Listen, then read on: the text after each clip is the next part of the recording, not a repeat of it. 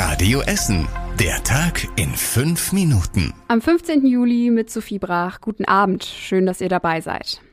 Die katastrophale Hochwasserlage im Westen Deutschlands hat sich heute zu einem Höhepunkt zugespitzt. Insgesamt sind mindestens 43 Menschen gestorben. Besonders schlimm war es im Kreis Ahrweiler in der Eifel, da wurde der Katastrophenfall ausgerufen. Mehrere Orte waren wegen des Hochwassers komplett abgeschnitten. Im Ort Schulz sind mehrere Häuser durch die Wassermassen eingestürzt. Dort werden auch immer noch Menschen vermisst. Die Bundeswehr hilft im ganzen Hochwassergebiet. Schlimm könnte es noch an der Steinbachtalsperre im Kreis Euskirchen werden. Die droht wegen der Wassermassen einzubrechen. Die Orte drumherum wurden alle evakuiert.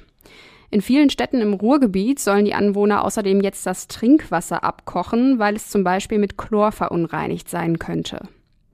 Auch uns hier in Essen hat es schwer erwischt. Der Ruhrverband spricht vom schlimmsten Hochwasser bei uns seit den 60er Jahren.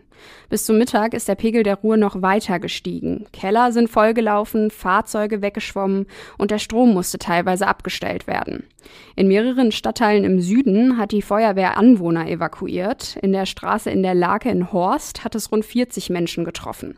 Da hatte es das Ruhrwasser schon in die Häuser geschafft, wie Anwohnerin Brigitte erzählt. Kommt schon aus dem Siphon, aus der Spüle kommt schon Wasser oben mit raus. Also ich schätze mal, dass so die erste Etage unten, wenn das Wasser weiter steigt, das würde auch alles voll Hochwasser haben. In Kupferdreh mussten in der Nacht 150 Menschen überraschend aus ihren Häusern raus. Da ist der Deilbach übergelaufen.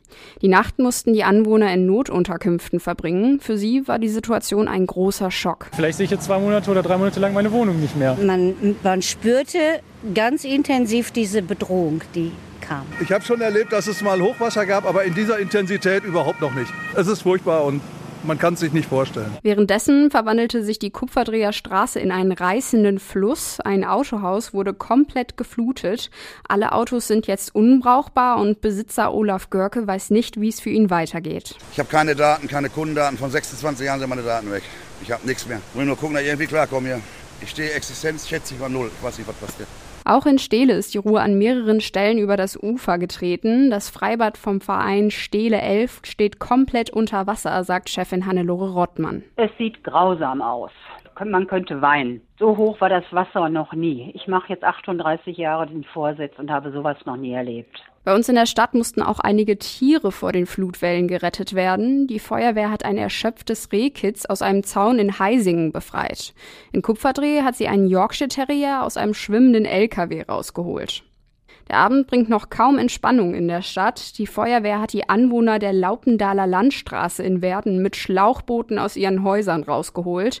Da steht das Wasser so hoch, dass nur noch die Dächer der Autos zu sehen waren. In Kettwig musste der Strom aus Sicherheitsgründen in den überfluteten Bereichen abgestellt werden. Die Überflutungen haben auch massiven Einfluss auf den Verkehr. Zahlreiche Straßen und Brücken sind gesperrt, darunter die Kurt-Schumacher-Brücke in Steele. Da reichte das Hochwasser zwischenzeitlich bis knapp unter die Fahrbahn. Auch die Bahn ist betroffen. Die S9 fährt zum Beispiel nicht und der Fernverkehr in NRW ist größtenteils lahmgelegt. Mittlerweile sinkt der Pegel der Ruhr wieder. Bis er wieder auf normaler Höhe ist, dauert es laut dem Ruhrverband allerdings noch mindestens eine Woche. Die Aufräumarbeiten haben aber schon angefangen. In Kupferdreh befreien die Essener Entsorgungsbetriebe die Straßen vom Schlamm. Und weil der Recyclinghof an der Laupendaler Landstraße in Werden auch überschwemmt ist, hat die EBE e Ersatzcontainer für Sperrmüll aufgestellt. Da kann dann der Hochwassermüll entsorgt werden. Alle Infos dazu und zu allen Themen rund um die Hochwasserlage bei uns in der Stadt findet ihr nochmal in der Übersicht auf radioessen.de. Und zum Schluss der Blick aufs Wetter. Heute Nacht kann es nochmal zu einzelnen Schauern kommen, so geht es morgen früh auch weiter. Den Rest des Tages soll es dann aber trocken bleiben und dazu 22 Grad. Die nächsten Nachrichten aus Essen gibt's bei Radio Essen wieder morgen früh ab 6 Uhr. Und wir wünschen euch noch einen schönen Abend. Das war der Tag in fünf Minuten. Diesen und alle weiteren Radio Essen Podcasts findet ihr auf radioessen.de und überall da, wo es Podcasts gibt.